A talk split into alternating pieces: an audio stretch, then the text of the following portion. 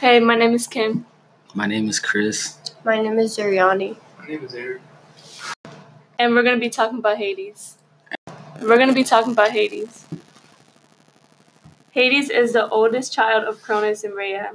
He helped Zeus and the other gods to defeat his uncles in the war of the gods. After the war, Hades and his two brothers, Zeus and Poseidon, picked straws to confront three separate parts of the world. Zeus got the sky, Poseidon got water and land, and Zeus and Hades got the underworld where all dead people go. He also has a wife named Persephone who helps him rule over the dead.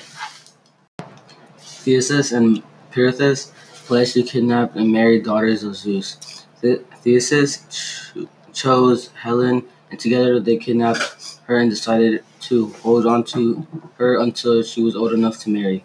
Pirithous chose Persephone, but she was in the underworld with Hades. They left Helen and Theseus with Theseus' mother, Erythra, and traveled to the underworld. Hades knew of their plan to capture his wife, so he he pretended to offer them a hospitality and set a feast. As soon as the pair sat down, snakes coiled around them, their feet and hands, so it held them in place. Theseus was eventually rescued by Hercules, but Pirithous remained trapped as punishment for daring to seek the wife of the god for his own. Do you think it was right to capture Pirithous and torture him in the underworld? In my Jeremy? opinion, yes, because he tried to capture Persephone. Continuing on, Hades is clever. He came up with a plan to trap Perseus. Oh, Perseus in the underworld. In this story, Hades is also protected over Persephone because he he wasn't.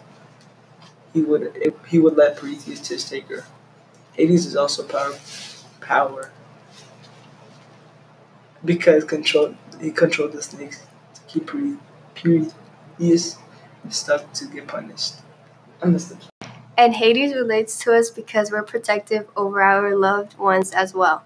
Also, some of us have more power over more say in others.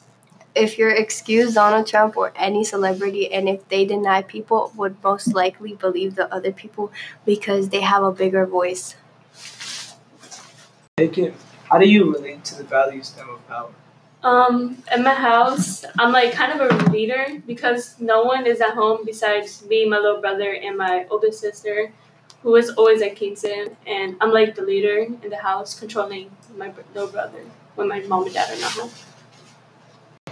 Hey Kim, I can also relate to that because my parents be working and I'm over here. and I'm the one taking care of my sisters and I think um I I can see myself as a leader. All right, thanks for listening to us. Hope you enjoyed this episode. See you next time.